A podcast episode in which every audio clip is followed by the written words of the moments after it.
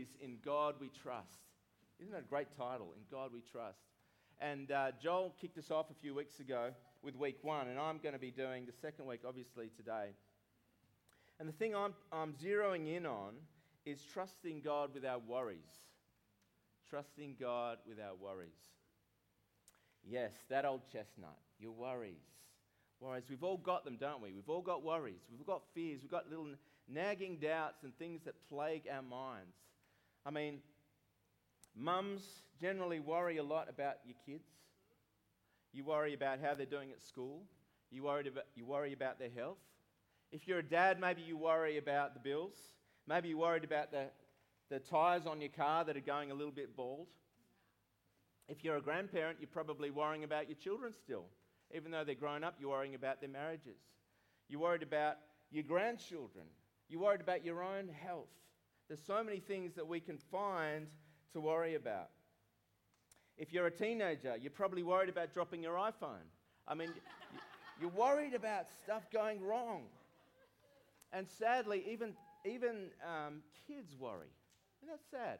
But kids worry too.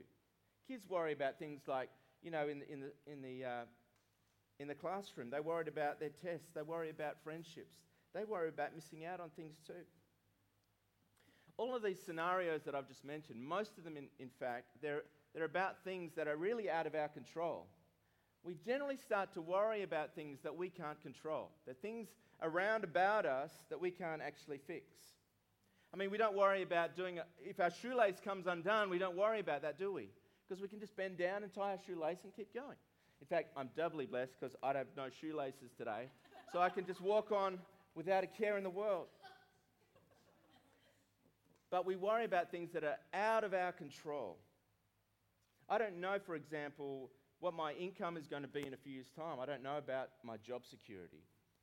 I don't know about the state of the state economy in a few years' time. I don't know about housing prices.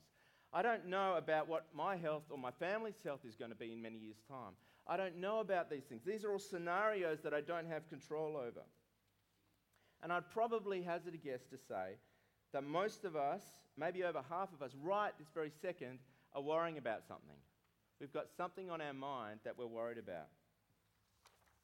And it's sad, isn't it? I mean, is that true? Are we, do we worry? Do you relate to what I'm saying right now? So, in fact, you know, even though we're Christians and we're full of faith, and we should be Christian warriors, we are actually Christian warriors. Uh-huh.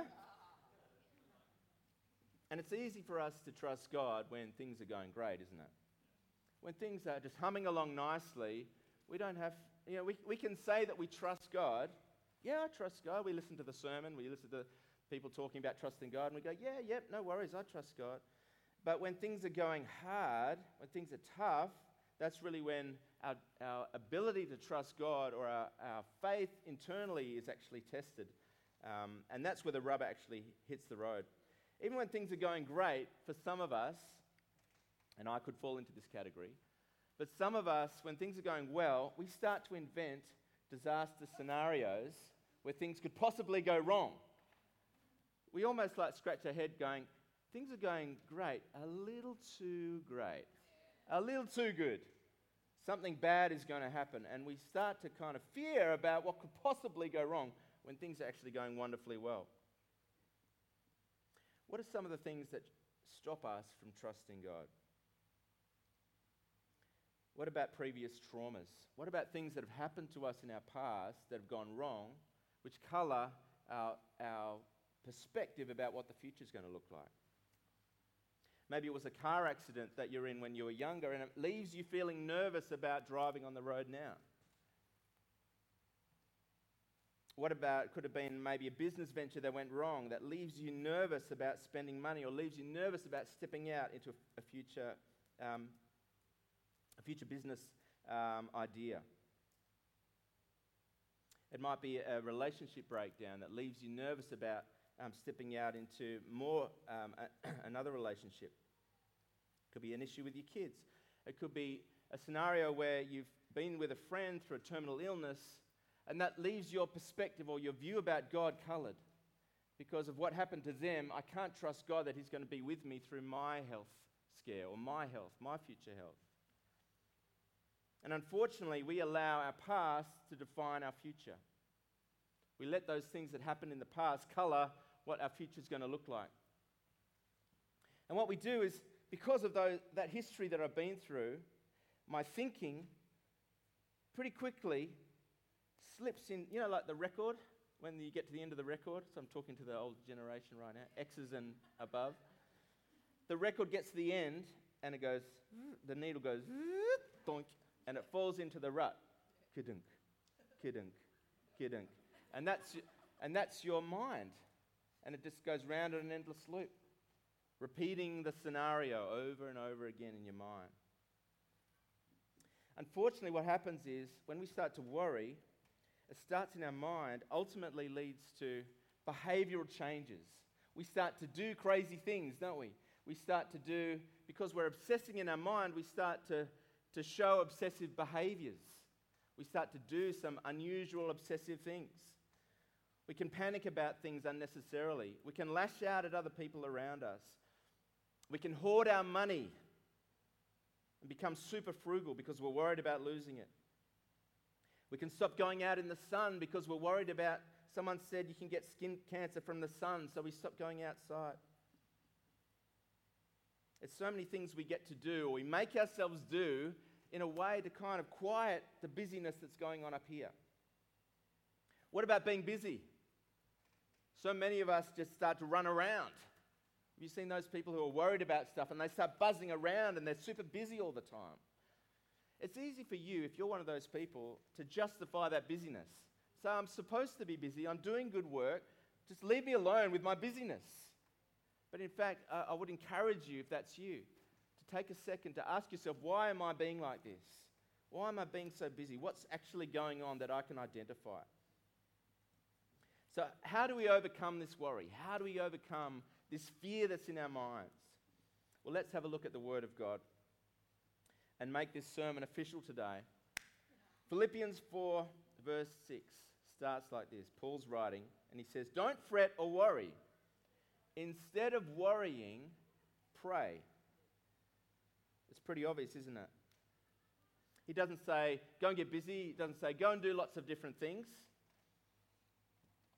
He says, he doesn't even say, go and get more insurance. He doesn't say, work harder and do some extra overtime. He actually says, pray. Pray. You need to pray. Now, if you're, if you're worrying right now and somebody says to you, you need to pray, it's not good advice to you, is it? You, you're not going to receive that and go, oh, yeah, of course. Why didn't I think of that? I need to pray. It just seems so like, no, pray. Praying is not going to help me right now. I've, I've got to do things, I've got to fix it, I've got to s- fix my world somehow. But in fact, prayer is the answer that we need. Prayer is the one thing that's going to help us change that obsession, change that busyness, change that endless loop in our mind that's going round and round and round in circles. In fact, prayer, what, what you're doing with prayer is that you're inviting a third party into your internal conversation or into your internal monosation. I don't know if there's such a word. But you're having a conversation with yourself, right? Over and over again. And there's no one else to kind of throw ideas in there, just your own stuff, right? But when you start to pray, you're inviting somebody else into your conversation. And it's a really good person to talk to, by the way. Let's read on. He says, Let petitions and praises shape your worries into prayers letting God know your concerns. That's good.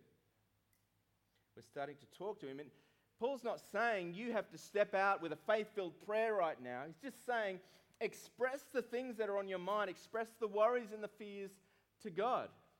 Instead of expressing them back to yourself, express them to God. That's the first step.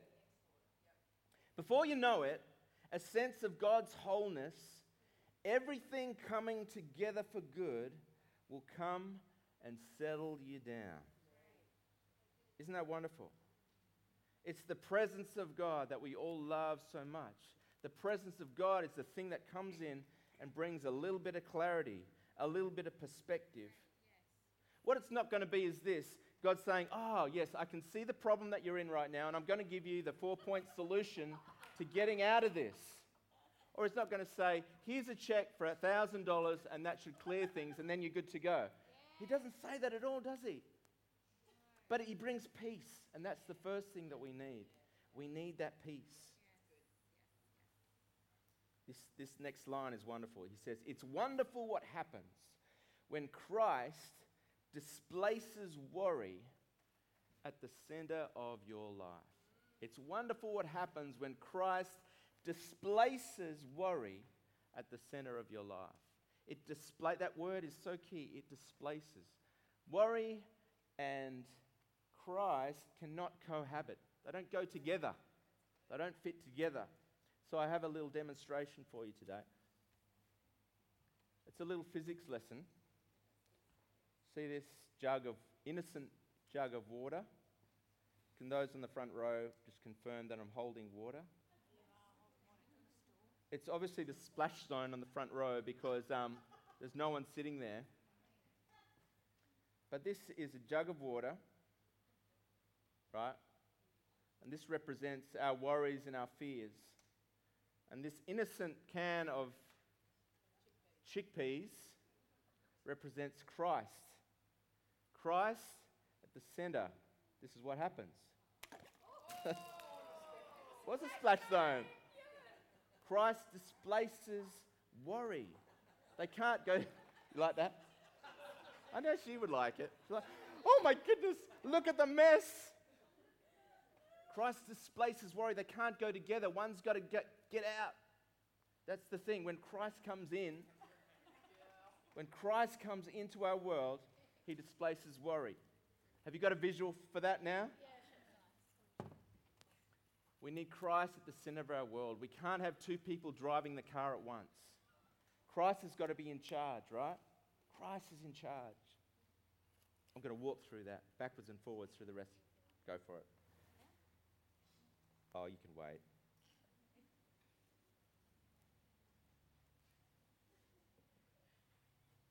So, like I said before, is, is, um, is my circumstance going to change at that moment? Is everything going to change? No, it's not. It's going to remain the same. It's going to remain the same. But Christ has a way of walking with us through our circumstances, doesn't he? He walks with us through our circumstance. King David said it so succinctly and beautifully in Psalm 23. King David wrote many of the Psalms in the Old Testament. He said, Even when I walk through the darkest valley, I will not be what? Afraid. I will not fret. I will not worry. I will not invent doomsday scenarios. I will not let fear overwhelm me. The dark clouds of fear close me in. For you are close beside me. The key word that I want to pull out is the word through. I have to walk through the valley. I don't find myself in the valley of the shadow of death and Christ comes and lifts me out and puts me somewhere else. No, I walk through it. I've got to go through it. I've got to go through that valley. But He is with me. He takes away my fear so I can walk with confidence and victory through my scenario. God has made us specifically, He's put us on the earth specifically, and He's made our world imperfect in so many ways so that we learn to walk in faith through our circumstances, not allowing worry and fear to dominate how things are going to turn out. He's such a good God. We've just got to understand that. How else does trust get proven in my life except when I have to trust? How else does faith get developed in my life except when I have to have faith? It's not faith in the good times. It's not, it's not trust when I don't have to trust. It's just the word until I have to go through it, until the rubber hits the road, and then I discover what it's really like.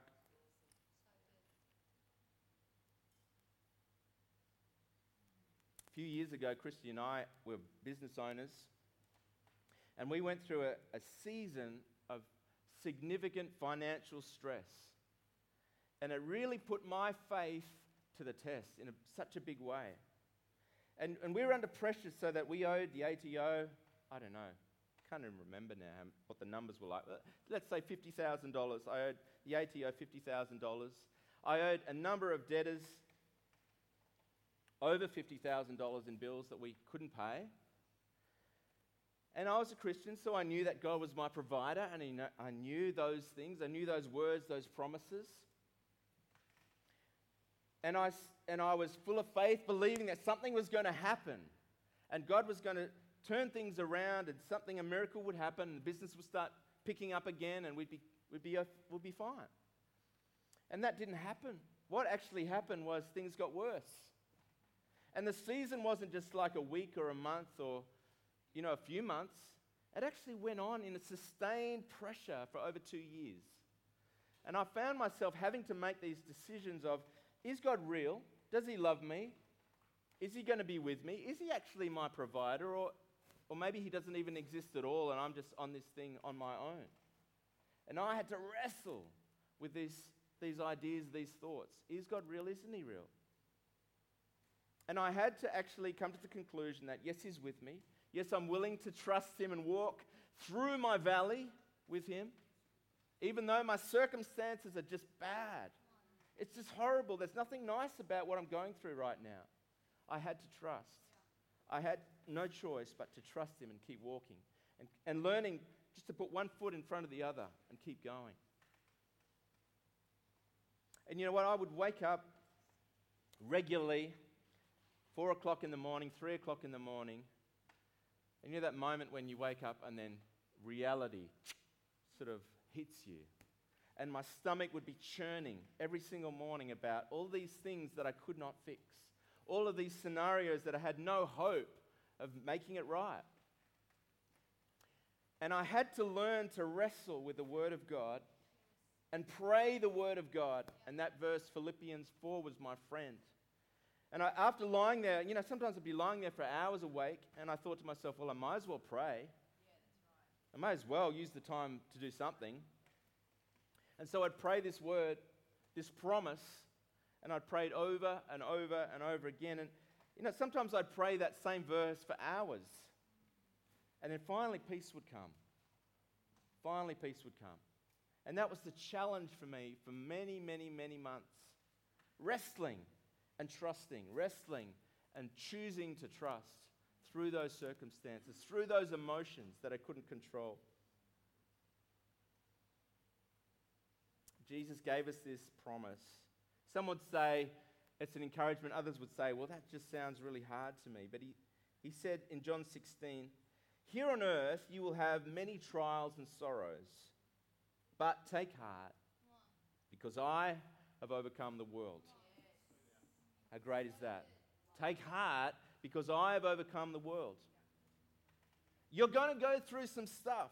It's going to get difficult, it's going to get gnarly, it's going to get painful at times, but take heart because I have overcome the world.